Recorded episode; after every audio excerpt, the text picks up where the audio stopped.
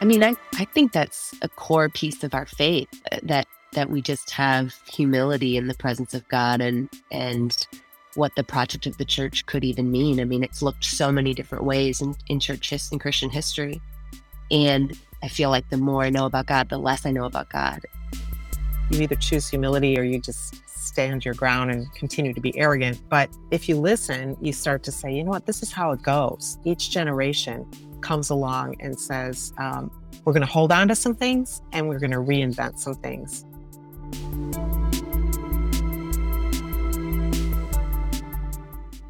Well, friends, welcome back to the Space for Faith podcast, where we are reimagining the church for our current moment.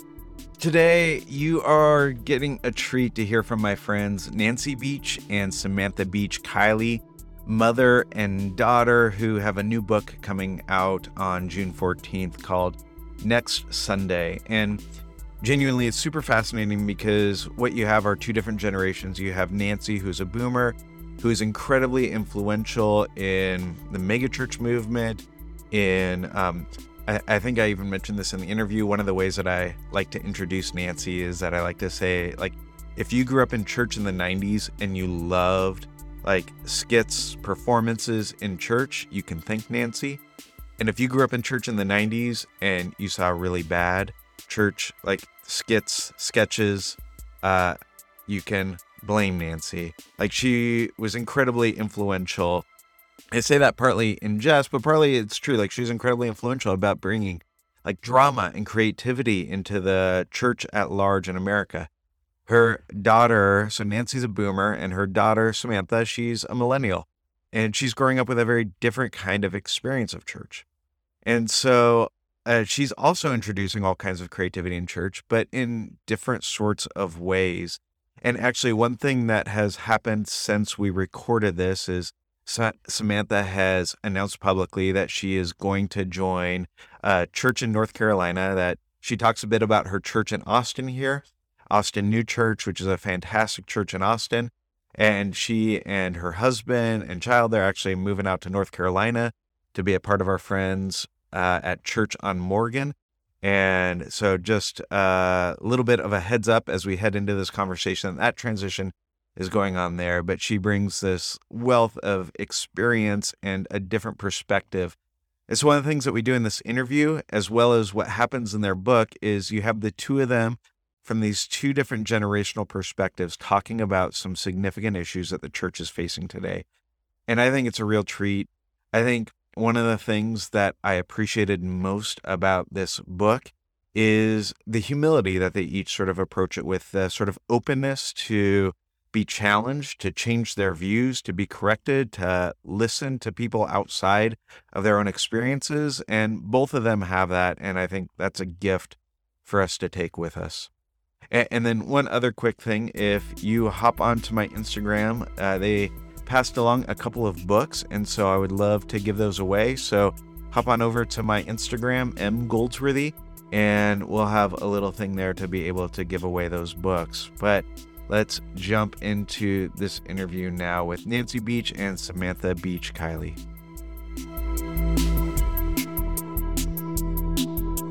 Joining us today is Nancy Beach and Samantha Beach Kiley and you both have a new book coming out called Next Sunday An Honest Dialogue about the Future of the Church.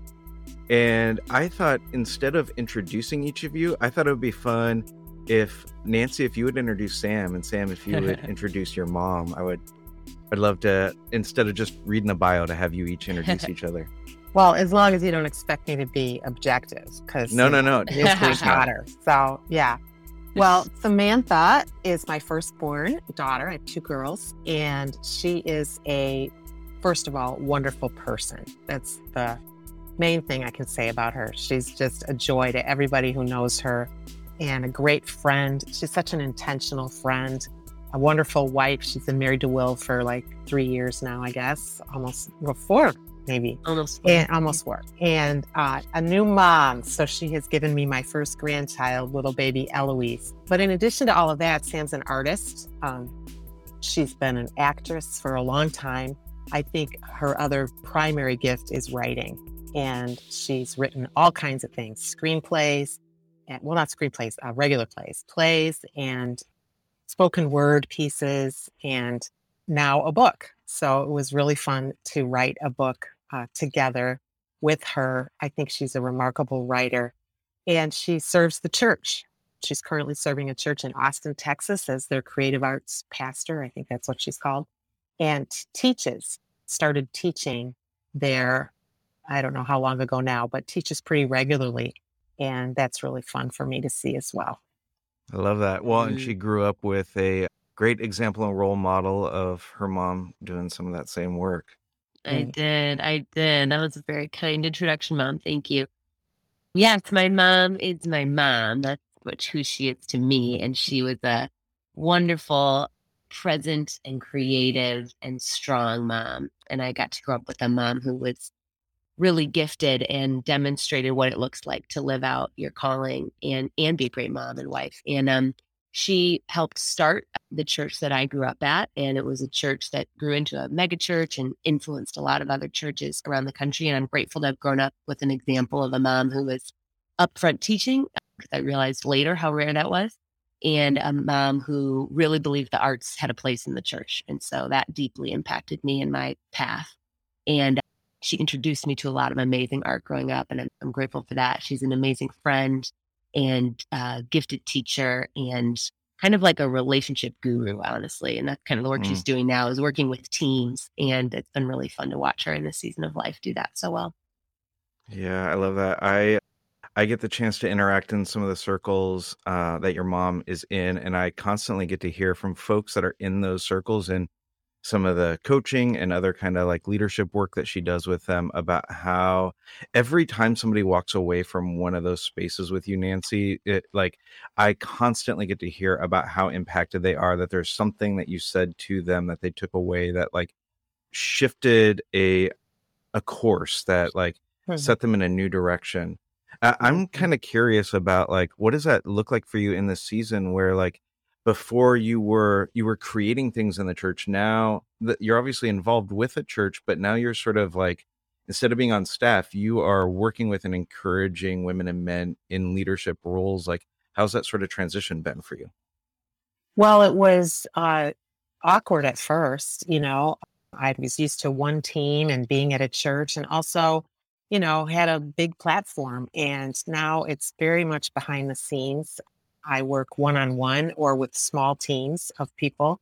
But I have come to understand that I think, not that it's all about significance, but I think the weight of building into a leader if I allow myself to realize the impact that leader will have on many other people, I think that the weight of it is actually feels more fulfilling and and more significant in many ways, even though it's very hidden and secret in most cases.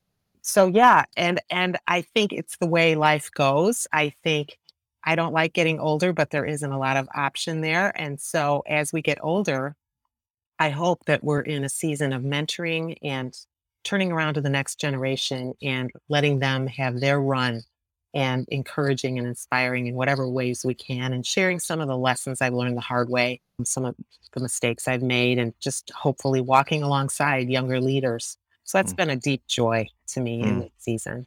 I love that. Well, that's a good transition into the book that you all have written, where you're pontificating about like where's the church headed and take a bunch of different topics around that. And then Nancy as a boomer and Sam as a millennial kind of offer like, here's my viewpoint on that, and here's here's where I see things headed as it relates to this particular topic. And one of the things before we get into any of the like specifics on it, one of the things that I was really, I would say, like really compelled by from both of you that you both talk about shifting views on things. You both talk about, I used to view the church in this way. I used to hold this theology. I used to like this had been so important to me. And then I had this encounter and it changed that. And I experienced that from both of you, which was, uh, it, it was super interesting to me to both experience that from somebody who had a tenure in this kind of work and somebody who was like I, i've established myself and i don't actually need to rethink these things. And then somebody else who like a lot of times sort of like on the younger and we will end up i know like when especially like when i was earlier on in ministry i was sure there th- i was so much more sure earlier than i was later.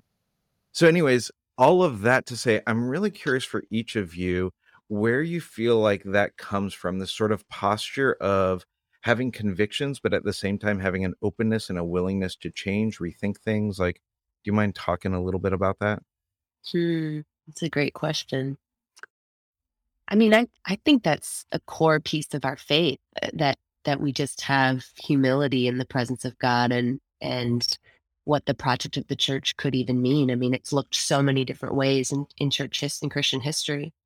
And I feel like the more I know about God, the less I know about God. And so and I think my mom, I'm grateful to have grown up with an example of that. And it's actually one of the things I'm proudest of about the book is that I don't I don't know that we tell stories enough, that we make enough room for people to change their mind and, and be proud of it or um, own it. Because a lot of times, like you were saying, on the younger end of things, we, we expect people to have been there right all along, or we think we've got it all figured out. And so um, I'm grateful for the ways that that the last few, in particular for me, the last five years or so have changed. You know, and I also would place that inside of an event. I think that what some of what my mom lived through with the church that we grew up at that I saw in a certain way, um, and, and things that came to light, which I'm sure we'll get into later.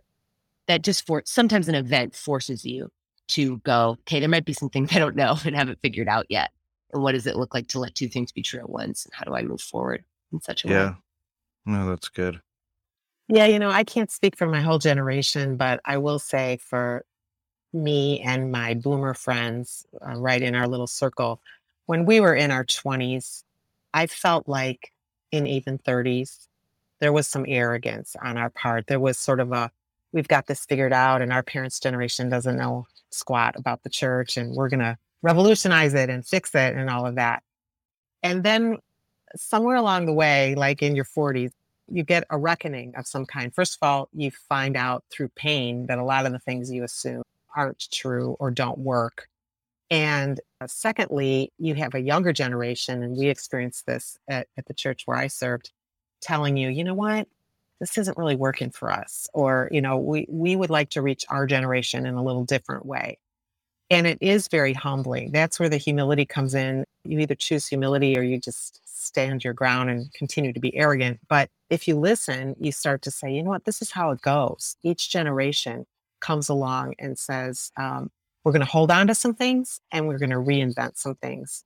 And if you don't hold it loosely and invite that kind of dialogue, I, I don't think we're ever going to have cross generational power that we could have. You know, I think there's a beauty in the wisdom of the older folks and the enthusiasm and curiosity and passion of the young. And when those two intersect, it can be a beautiful thing. I love that posture and I love like that to me was one of the subtexts of of Mm. your book was that felt like that was undergirding a lot of it was this sort of like posture of like we need to keep learning, we need to keep growing and these are the things that we feel like are the ones that we need to be doing that with right now. Mm. But 5 years from now, 10 years from now it's going to be some different things and it's like that posture. And you talked about like the the need for the multi-generational one of the one of the things that I inherited when I was leading my church was was the church growth mindset that came out of, you know, that came out of 80s, 90s, early 2000s and that really thrived in the homogeneous principle that said like attracts like, right? And so we divided the church up into all the groups of people who were most like each other. So you had your young married group and you had your Mhm. empty nesters and we had people who like cats and people like dogs and we like right divided the church up into the singles and the marrieds like and never the 2 Mhm. shall meet right like we kept it all but that was how like you grew a church and you did that sort of work right and then one of the things that i think we started experiencing just a little bit in gen x that i've been experiencing a lot more with millennials is something sam that you wrote about in the book you talked about the missing intergenerational aspect of the church of Mm. this desire to sort of reclaim that do you mind talking a little about that and even like how you're seeing that like how does that actually work well in a church where you most naturally want to connect with people who are most like you Yeah, yeah. Well, I think another thing that shifted is, you know, my generation grew up with with the internet and that helped us find our people very quickly. Mm. So we now have a way to sort ourselves on a daily basis and find people who are into the exact same thing we are.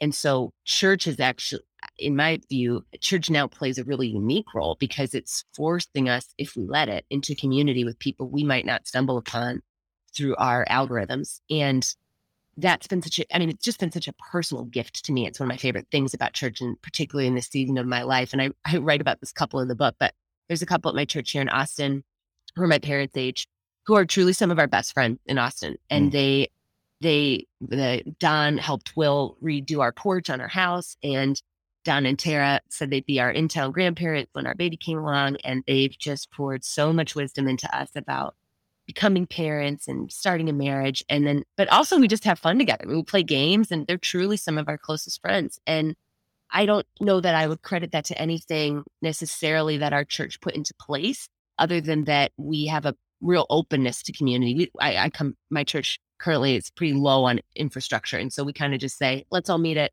a brewery and whoever comes, comes. And, but it does like allow for these kind of unexpected encounters with people. And and I would credit Don and Tara as being the kinds of people who go into a room and want to make everyone feel included and seek out people who look like they're new or whatever. So I think it does require a lot of intentionality, but it's just been such a gift to me that I'm now passionate about how we can make that more possible in our churches for those kind of relationships to emerge. Yeah. I also remember when Samantha lived in Brooklyn for a couple of years. And I remember you telling me, honey, because you hung out mostly with other artists your age. And, mm-hmm. and then you said, I miss little children mm-hmm. and I miss elderly people. Mm-hmm. And the mm-hmm. church was one of the only places that you would cross paths with mm-hmm. either one of those. Absolutely. Yeah. yeah, there's something really significant, right? Of like being in a community with people who like if i'm not in community with people who are single and just with married folks like i think i'm missing something mm-hmm. yes. if i'm in like if I'm just with a bunch of guys and like there's places for that. But if my sort yeah. of like main formation is happening only with guys, like there's obviously something missing. Right? right. And this feels to me like a really healthy corrective of the church of trying to reclaim yeah. these sorts of spaces that does actually slow growth in the church. Like you're gonna yeah. you're gonna grow slower. You might not even grow a lot in doing that, but yeah. it feels I don't know. It, is that fair that it feels healthier, but it might be slower or no growth? Yeah, I could see that because it's a little harder maybe to invite someone to a gathering where, you know, the the, the, the connections aren't going to be so immediate or there's not going to be such a quick common ground. But I think, you know, honestly, my friends who don't go to church in Austin are are just keep going, how do you guys know the Brim Bears? So, you know, how did you make that connection? People yeah, yeah. want it. So I actually yeah. don't know. I mean, it might we might hmm. anticipate it being counter to growth, but it might actually serve us. Hmm. It's really good. Well, so you all talk about children's ministry and you talk about like thinking about children. It's one of the things that we're thinking about in terms of like how how's the church move forward. And one of the things that I've experienced in the kinds of churches that I get to connect with is this like reaction to some things that our generation has had to unpack that we were inherited and so right now we hear a lot about like a deconstruction movement has become a big deal. And so as a result of that, we end up with children's ministry and youth ministries where a lot of folks are like, well, we don't want our kids to have the same baggage that we had. And so we end up maybe not handing anything to our kids or just kind of being like, I don't know what to do here. And one of the things you wrote, Sam, you said, we will almost certainly introduce our children to a small version of God that they will outgrow but let us not introduce them to a God they need to heal. So I'm kind of curious, Nancy, you've got two daughters that you feel really proud of, and it seems like they're in good, healthy places. I would be curious from your perspective, what did that look like for you and Warren to be able to hand to your children uh, a faith that gave them room to outgrow the version of God that they've been handed, but to maybe not have as much baggage, or maybe they did. Maybe I'm imposing a bit of that on you there, Sam. no, we really didn't. Well, first of all, um, I think some people who work at a church might do what we did, which is sort of almost swing the pendulum really far the other way. Like the, the my fear was that they would feel like because you're a pastor's kid, you have expectations on you and rules and you know limits that that are not going to help you be free and not going to help you find your own path and your own joy and so if anything i think we kind of steered that way, while at the same time recognizing that, you know, their journey was going to not just be about us, although we hoped to be examples to them, but it was going to be, you know, we always say it takes a village. I mean, it's going to be other adults in their life that would have influence on them. And some of those were in the church. And I was grateful for men and women who invested in my girls from the time they were little um, all the way up, you know, and some of them were also artists. And so both girls being in the arts, they got to see what it looks like for someone who loves Jesus to also love the arts and, and live that out. I do think that when they got to college, they both went away to school and not a Christian college per se. You know, a lot of a lot of what Sam writes about in the book that she was questioning in college, I didn't know all of that that was going on. You know, I'm not sure I would have been the safest person. Not that I would be unsafe, but I think she needed to process that with some other people and and go on her own quest to figure out what do I want to hold on to and what what really didn't work for me and do I need to let go of. So I guess I would encourage parents that, you know, when you love your kids irrationally, that's that's the mm. foundation mm. of everything. And if they know how deeply they're loved, and if you model for them, I think their dad as well, you know, lived a life of sacrifice and generosity and integrity. And if you model that as as best you can, hopefully they're going to catch it, you know, and they're going to want that too. I love that phrase. You love your kids irrationally. So Sam, you're obviously at the front end of this journey. yeah. Recently had Eloise and mm-hmm. So as you, you you strike me as somebody who approaches things with like thoughtfulness and intentionality. So I'd assume you're already thinking about like what does this look like for Eloise? What does this look like in the church systems that Eloise will be a part of? Like what are some of the things that you're thinking about there? Yeah, gosh, I'm so daunted by it to be honest. Because you're right, we talked this big game, you know, done all this reading and you know deep dives into the nuance and complexity of scripture, and you know like oh, what if we could read it this way and and then you've got a kid staring at you. At some point, she's gonna be, you know, talking, and I hope, and um, and her mind's not going to be able to grasp onto these complexities right away. And so, and at the same time, I think kids understand paradox inherently in a way that sometimes we forget as we grow up. So there is a part of the mystery that I think she will teach me. She will remind me of.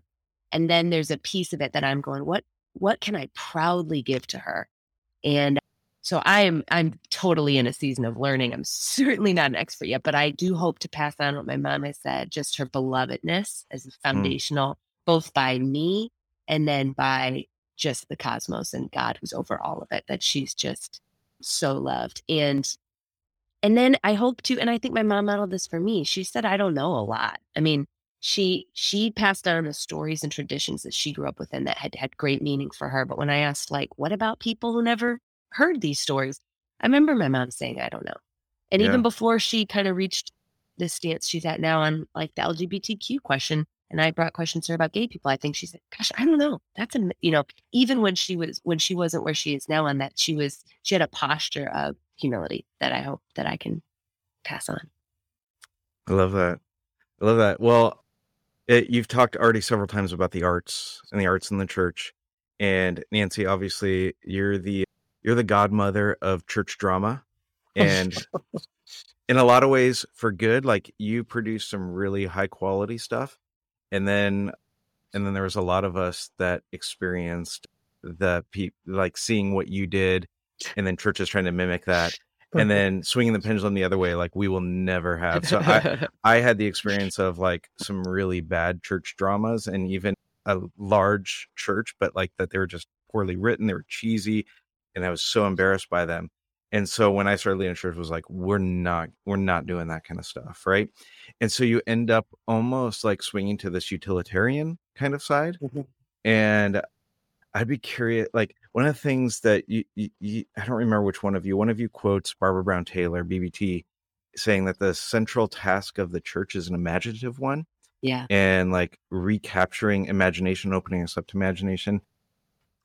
I would be curious what you all think. Like, what does that look like now? Like, is church does church drama come back? Like, what what does it look like to re-engage arts and beauty in the church to reintroduce that to the church now? Mm.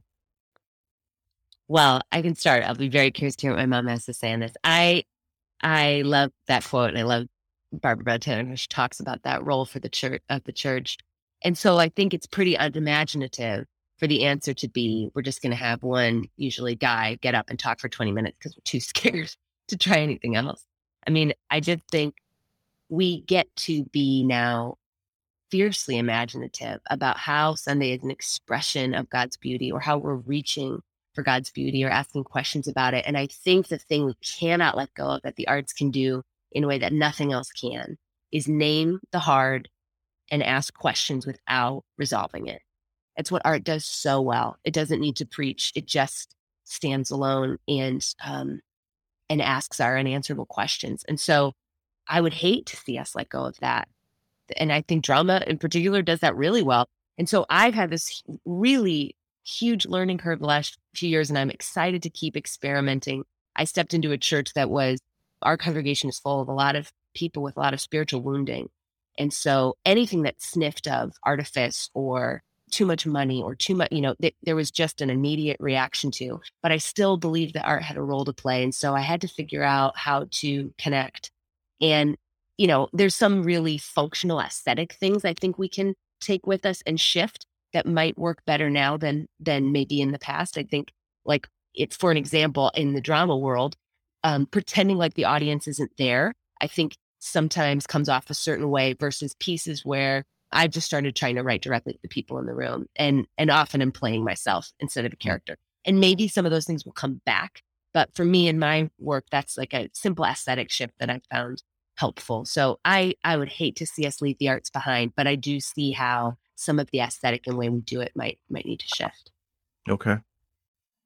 Yeah, Nancy, what's your thoughts? Oh what? gosh, don't get me started. Well, I think the church does a great job of swinging pendulums. And I write about that in the chapter about the, the gathering because I've watched this and I do think there's been a huge reaction to anything that feels performed. Um, it's interpreted as automatically inauthentic. If something is rehearsed, that's like bad. So the only way the Holy Spirit can really show up is if it's totally spontaneous, which I don't really believe is true. But the, these are the ways we swing pendulums and so we throw out the art. And you're right. So many churches have done not just drama, but a lot of the other arts so poorly that people say, you know, they don't just say you did that poorly. They say drama is bad, dance is bad, you know, um, people painting up front is bad. All of, all of these things, and and they can be bad if they're if they're done poorly. But I truly believe that this imagination that Sam's describing in Barbara Brown Taylor is is so lost now in so many places. I walk into gatherings and I can almost tell you exactly what's going to happen in every church and we're going to sing three worship songs and then some host is going to come up and then we're going to have a message and that's that's it and i say what really i i think there's so much more um, beauty to be tapped into ways that we can illustrate and describe and portray the love of god and the truth of scripture beyond what we're doing. So I, I'm beginning to see some pockets where people are saying, okay, we don't have to throw everything out. Let's let's see if we can invent new ways and new methods. And I'm all for that. You know, I just think that we've abandoned some things that some places did really poorly and you know labeled certain art forms as bad that that truly are not if you think about just drama and and that's just one art form but is every generation loves story. I mean, look at all the series on the platforms, the streaming platforms, and the movies, and and TikTok even are little stories. You know, story is everywhere. And the question is, how do we tell our stories, and how do we do it effectively? Yeah. Do you all mind giving some examples just to get the wheels turning a little bit of like, what does this look like? Because it's difficult, you know, on a week in, week out basis mm-hmm. to to figure that out. And I fell into the trap of maybe both of you were writing about it. One of you was at least of like at Christmas and Easter, like, all right, like we should step up our game a little bit. And I'm going to mm-hmm. find the people in the church who can dance and we're going to have some dance as a part of it. And I'm going to like, we're going to do this, like, we're going to put together this little film. We're, we're going to do the thing. We're going to do it on that, on those days. Cause we have a part of it was like, we had, we're building capacity to be able to do that for that time and it often felt like we don't have the capacity to do that to do something well on a week in week out basis like what would be just some things to get our wheels turned on like what could that look like on a on a healthy week in week out rhythm Go ahead, Mom. well, first of all, it doesn't have to be every week. And, Okay. you know, we always say Sundays come around with amazing regularity every seven days. There's a new one and it's a blank sheet of paper. And, you know, so so I get the reality of that. I do think you want to start by looking at what has God brought you? Like what kind of artists even exist in your church? Every church has some. You don't have all of them, but you have some. You know, so do you have photographers? Do you have a sculptor? Do you have a poet? Do you have a writer? Um, the poet's a good example because at Sam's church, they discovered they did have a couple of poets. And poets write a benediction every week for their service based on the message that someone's, you know, delivering. It's a beautiful tool, and it's a tool that they uncovered right there within the community of people that they had. We didn't do dance at Willow for years because we didn't have a good dancer. We didn't have a leader. We didn't have a choreographer. And then God bless us with someone, and it was not hokey church dance. It was like really great dance. And so then, yeah, let's let's see what we could do with that.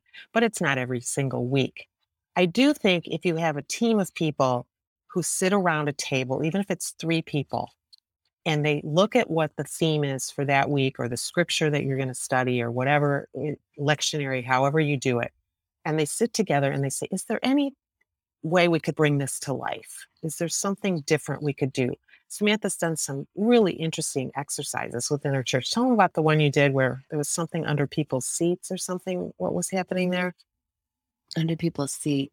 I don't know which one you're talking about. Well, I mean, one time we had we had established this benediction thing, and then that could become its own routine that you then get to break. And so we Mhm. disrupted that one week, and we were talking about creativity. It was as we thought we were emerging from the pandemic. We weren't actually, but we thought we're going to need to be people of creativity now. And so we invited, we did like a Mad Libs benediction, and people kind of wrote their own and filled in some pieces. And so even once you set up the form, then how can you subvert it and play with it? I think Mhm. I think, yeah, what my mom's describing, the greatest gift to your artist is when you can look ahead and go, okay, here's a weekend where we're going to be talking about something that might really be served by helping bring it to life, especially visually. And I'm a person who thinks first in images. And so, like, for me as an artist at my church, it was such a gift when the pastor could say, you know, a month ahead. And we did this with, um, we were doing a big weekend to try to get people involved in our with our missional partner, and global partner. And so we're going to want to eh, get people involved. How could we move their hearts to want to join what they're doing? And it was the height of, the, of COVID. And I couldn't stop thinking about how this image of people being connected by string. So that even if people are far away on another, in another country that we're trying to serve, what the pandemic has revealed to us is that we're all connected. And so that string thing just wouldn't leave my mind. And we eventually put together like this little fable about a people who are connected by string. And sometimes that image is the thing that will fuel the whole the whole service and what it looks like and what it becomes. And so the the just the on ramp, the few weeks of notice to just let those images start surfacing in the heads of your artists, I think is a huge gift and sometimes can surprise you where it takes you. Yeah, that's really good. That's really helpful. That's super practical. So you all you you engage in talking about women and men partnering together, which is a really important and helpful part of the book. And you even Sam, you alluded to earlier, like you have this event that happens that causes you to like Mm-hmm. ask questions. S- some people that event causes them to double down, right? Like we Mm-hmm. see that but for you all it opened you up in new and different ways and and so you talk a little bit about the revelations that have come out about bill hybels about his abuse of power and position sexual allegations against him and all of that and the way that nancy that your story intertwined with that and then sam even like yours and having like been grown up there and experiencing faith for the first time there being formed there in some ways.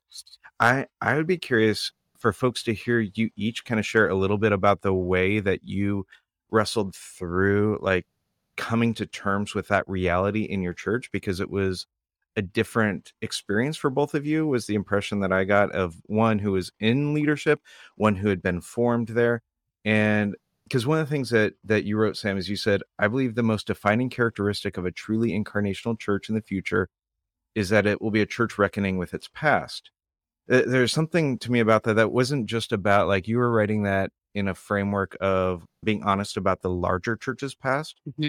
But I think it's really hard when you are in the midst of the church to be honest about like your own church mm-hmm. and the things that you helped create or the things that were so meaningful and form and I think for a lot of us, our immediate reaction is to always want to either like put up defenses for that, to turn a blind eye to that, to sweep stuff under the rug because things have been so meaningful.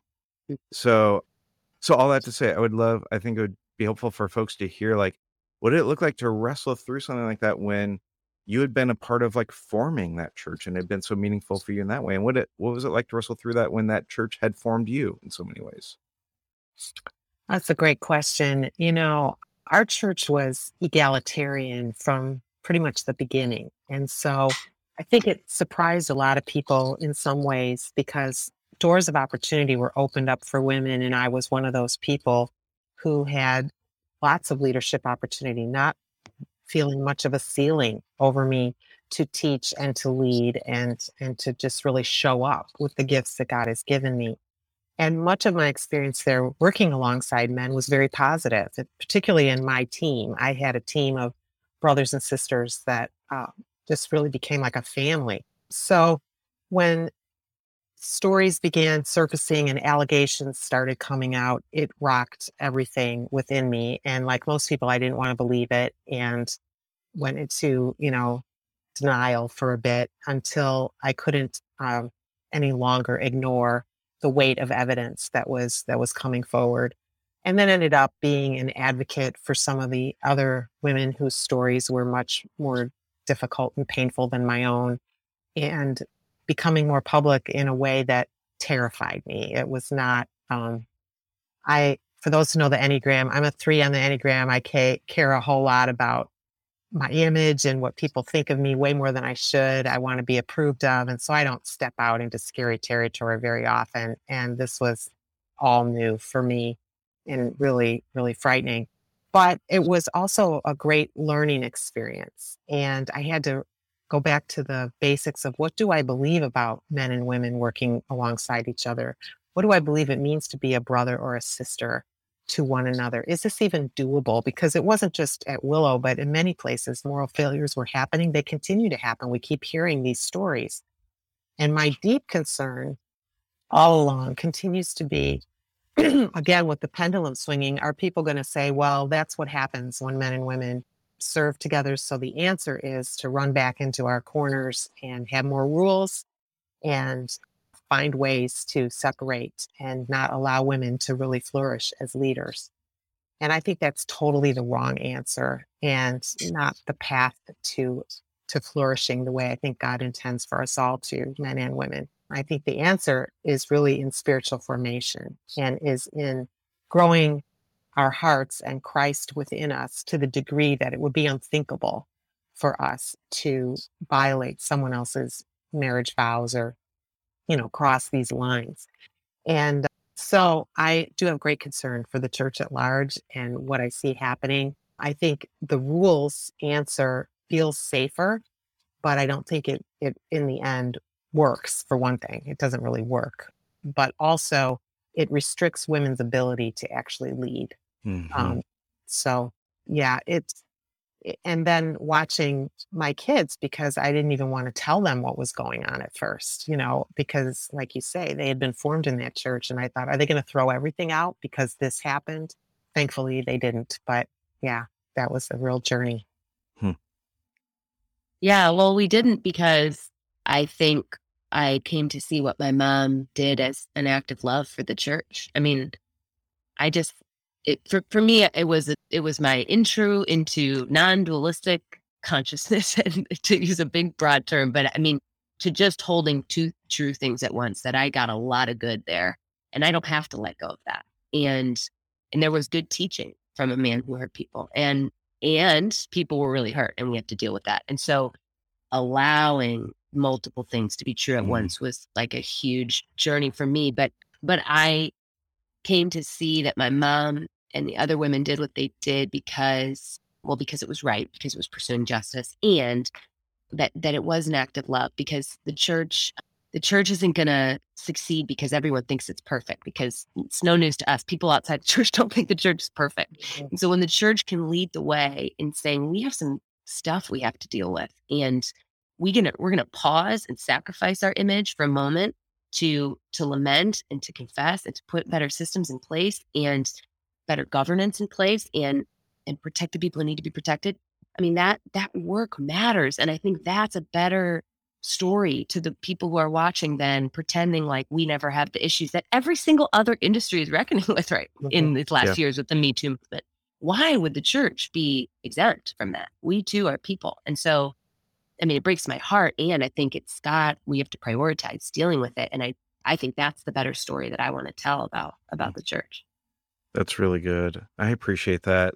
I think for me when I was reading some of that from both your perspectives, like I thought there's something really beautiful about Nancy, your courage and your willingness to put your name with it, which was like, I mean, I think you mentioned that you knew some like that it would be bothersome to some folks. You probably didn't know to the extent of what all would come of that and of the way that your name would get dragged through the mud in some spaces really publicly and then Sam to see like you wrestle with a church that had formed you like that, but to move to this place of of being able to hold both of those things together of like this was there was things that were really beautiful and meaningful and that's still true mm-hmm. and yet it's also still true that like these other things happened too and that that was that was true and being able to hold those two things together like so both the courage to be able to confront a system that you were a part of and help create and at the same time also being able to competing truths together side by side like that to me is just a really beautiful picture for us as we move forward in all kinds of different ways mm-hmm. yeah. thank you so i would love to to talk a little bit about sam you mentioned earlier about evolving views around lgbtq inclusion and that's obviously when it, you have a whole chapter on oppression and exclusion in the church and you talk about primarily two things. You talk about racial justice and anti racism, and talk about LGBTQ inclusion. And like those are obviously both like huge topics in the church right now, huge flashpoints in the church in all kinds of ways. I would love to hear a little bit of your process of like, particularly around LGBTQ inclusion, like what what has that process looked like for you to sort of to wrestle through shifting views in that area? Well, starting a few years before the book project or anything, I was, I think, really on a quest to understand myself, what point of view I grew up with, and what was the traditional point of view that I had about marriage and sexuality, and how to reconcile that with real relationships with gay people that I loved and that my kids loved, you know, some of their friends, etc. I couldn't put all that together. And like a lot of people have said, this isn't unique to me, but I really couldn't seem to reconcile my head and my heart. You know, my, my head was saying, I believe in scripture and I believe we can't, we have to take it seriously. So I'm not one of these people who can just go, I don't care what the Bible says about this. I'm going to come up with my own plan. You know, I couldn't do that.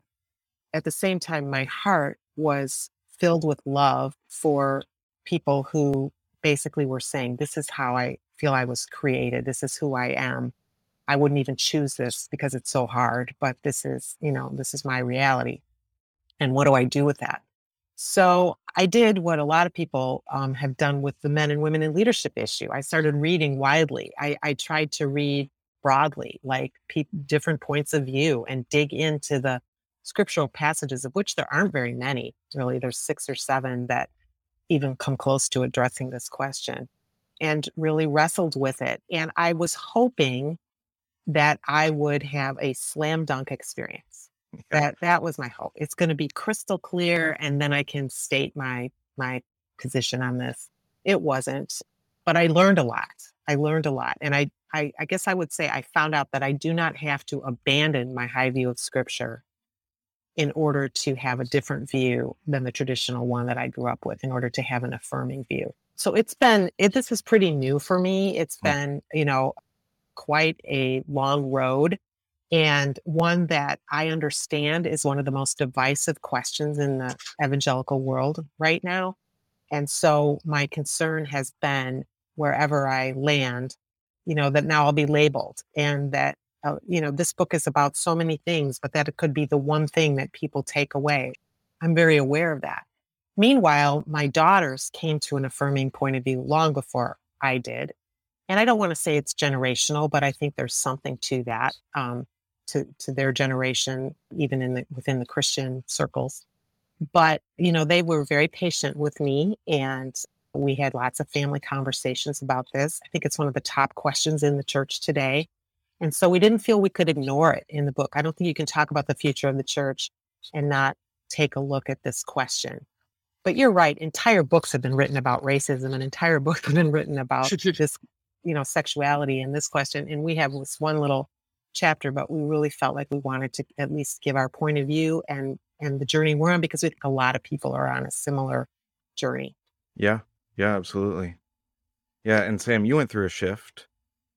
I did, yeah. Um, maybe my biggest shift was more from hiding or not hiding, but being okay with a church that maybe wasn't where I was at and theologically on this, and then moving to being a part of an affirming community and experiencing that that change. And it was just like it was just so freeing to just not have to feel like I was part of an organization that was so concerned with controlling everyone's behavior and that we just actually got to partner together in seeking God and expressing love together. And I just, I've learned so much from the gay community at our church, and I can't imagine our church without them expressing their fullest identity of who they are and us getting to celebrate that.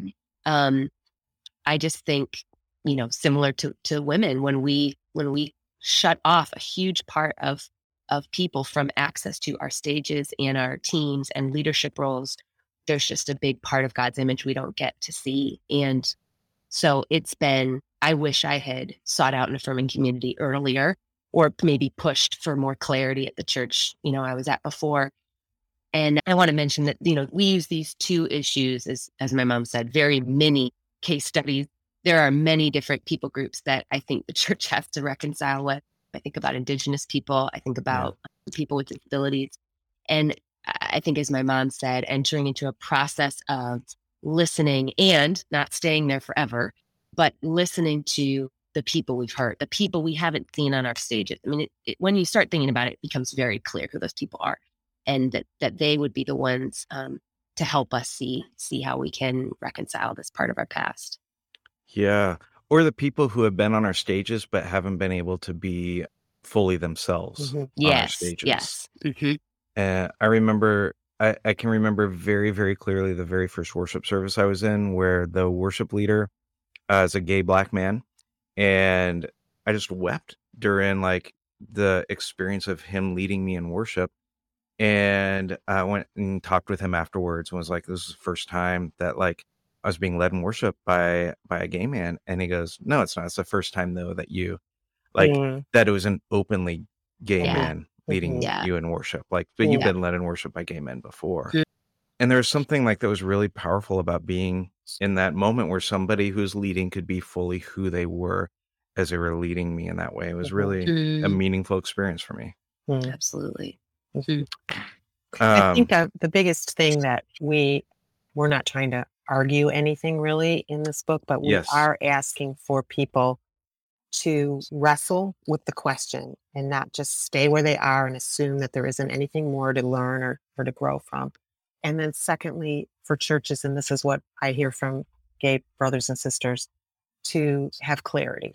You know, just tell us where where you are on this. Don't tell us we're welcome, and then we find out we're really not welcome, or that we can't lead, or you know, whatever. So, I, I think those are the things that I would cry out for. I think the church owes that to all people and this this open spirit and you know people can land in a different place than I have and we can agree to disagree. I do that with a lot of people on the question of women in leadership and you, you have to say this is how you see scripture and this is how how I do but can we respect one another, love one another and focus on things that really matter going forward so that the kingdom of God can advance. Yeah, that's a really helpful framework for like because obviously um people's views on women and leadership affects you directly. Yes. Right. Like I'm not in a lot of spaces where I can be in a lot of spaces where we have a lot of differing views and I can create a lot of space for people with differing views, but their different views don't necessarily affect me directly. Mhm. Right. Mhm. Right. And obviously, for you to be in a space where somebody believes that women can't serve and lead in their fullest potential in the church, that's a direct impact on you. Yeah, I I would be curious to hear I, I don't even know like how to ask the question to hear you like even tease that out a little bit of what it looks like for you to sit in that tension where you are an incredibly gifted woman who has been given the chance to lead in significant ways in the church, but then to be in community with people who would say, like, yeah, that's really great, but you couldn't do that in my church. I had a conversation like that just last week with Yeah. a very young leader. You know, I I thought if you would have told me 30 years ago that we would still have many, many churches um, and led by young people who hold to a more complementarian view of men and women in leadership, I would have said, no, no, there's going to be so much progress and, you know, theologically we're going to stretch and grow and, and all of that. I I have been surprised. And you know, I have to sort of, I, have to sort of say, you know what? I want to say this sentence often. I could be wrong. And I hope that other people say that sentence Hmm. often. You know, I don't, I don't really think much is gained by intense arguments about this, especially if, if a person feels like they're at peace with their point of view. So then I have to say, well, where do, what do we have in common? And can we move forward with that? But I, I have to fight wanting to be a fierce advocate for women in their church who I think are going to feel squished in some way and not have the opportunity to flourish in their gifts. It, it's hard. It's it's not easy for me. Hmm. Yeah. The I could be wrong posture is so helpful. I think it's also a helpful question. One of the things that when our elder board at the church that I was leading, we went through a process where we shifted to become fully egalitarian. And one of the things that was like uh, that turned the corner for a couple of the the elders at the time we were processing it was asking the question of, well, what if I'm wrong on this? So So, what if we open up every space in the church to women in leadership and what if i'm wrong and that's not what we're supposed to do? And what if we don't and i'm wrong? And like and playing each of those scenarios out and sort of like playing out like okay what if we have these incredibly gifted women who are proclaiming the gospel teaching and doing these things and one day i find out like we should i shouldn't have done that. Like what are the consequences of that? Versus we we have all these incredibly gifted women who we said like no you can't serve in these roles and we cap their leadership and like what are the long-term consequences of that? And mm, sort of playing out the like well so not even only saying like i can hold this thing and i might be wrong but at the same time like well if i'm wrestling through things like lgbtq inclusion uh, full participation of women in the church what's it look like to have a real racial reckoning in the church those sorts of things and like playing out like okay if we go these two different paths and i'm if i'm wrong what is the long-term consequence of each of those paths i think for me is it that was a helpful framework yeah, it serves me well too. And I know it sounds like maybe oversimplification, but I keep thinking I'd rather get to heaven and hear, you know, you were way too inclusive. yeah Um, than then you know what you kind of open the door a little too wide you know i i i doubt that's going to happen but it could and i would rather err on the side of inclusive I have so many other things to ask you, but I want to be mindful of our time. So, so let me just wrap it up with this. You are both still involved in the church, and you even begin your last chapter saying something like, "You you could feel like we're real cynical and stuff, but we're actually not." So, I would love to hear from both of you. Like, why are you still hopeful about the church? Hmm. You know, my husband's favorite quote is that Teddy Roosevelt one about um, it's not the critic that counts, but it's the person who's who's in the ring. I don't think we get to debrief and and throw stones if we're not engaged and trying to make to to be part of this project. Well, we get to if we've been hurt, but I mean, but I mean, I think I think it's important that those of us who are critical of this are are still experimenting and still trying. I I think I have hope because I just don't when the church is a force of love in the community. I don't see anything like it in our modern world. I don't know of any, except outside of other faith traditions in their communities where they gather. I mean, I, and I think my friends, and I can't again speak for my whole generation, but the people I know long to be a part of something like what the church is when it's at its best or when it's healthy. We long to be in community with people who don't look like us and who we wouldn't meet otherwise. We actually do. We know we're tr- something deep in us knows we're transformed by that. We long to get plugged into places that are serving folks in our city who are in need and are also doing that globally and reminding us that we have brothers and sisters overseas who who are in need. And we often need an avenue to get us connected and we need the discipleship to be transformed in doing that in a way that's responsible and sustainable and respectful. Um, and i think we long i even think uh, even after covid especially we long to come together once a week and be reminded that these like little logistics that we spend our whole week working through are that we're actually part of this much bigger story and that that there's healing available that there's freedom available and that we are a work in progress and that that's okay and that we're loved no matter what. I mean, I think these things like we all long to hear this and be and we all need to be reminded of this every week. And so that's what gives me hope. I, mm. I don't I don't know where else you'd go for that. And and I I long to um, help build a church that people aren't so scared of that they that they don't get to be a part of that. Hmm. I love that. Thanks, Sam. Well, that was so beautifully said. I don't have much to add. I would just say that, you know, after over 60 years, I still believe that the church is the hope of the world. Jesus is ultimately the hope of the world, but the church is the sort of way that we communicate his love to the world. And certainly some of my highest highs and my lowest lows have been in the church. And there have been people who've asked me sometimes, why didn't you just leave? Why didn't you mm. just quit? And I think of when Peter said, you know, well, where else should we go to Jesus? Like, like I believe a local church is God's plan A for reconciling the world to himself and for bringing us into community. And I don't really think there's a plan B. And honestly, I often look to heaven and go, you know, what was your plan B? Because we're really messing this up. This is really not going very well. But I think we're intended to keep doing whatever we can to make the bride of Christ more beautiful. In whatever location you're at, how can it be a little more loving and a little more joyful and a little more freeing and a little more truthful and a little more just and a little more inclusive and all of that every week if we just keep saying i want to be a part of the solution here to create a community that i would want to be a part of and that i want my children and grandchildren to want to be a part of. So i do have great hope. I see communities all over the world of various size and all different kinds and i you can walk in there and you can go oh wow. I can sense the love of christ in this place. And that is a beautiful thing to witness and to be a part of. And I want to do it the rest of my life. You know, I will mm. choose some local church to invest in. It's great. What a gift. Thank you, Nancy and Sam, for being a part of this. I'm really looking forward to people getting your book next Sunday, releases on June 14th.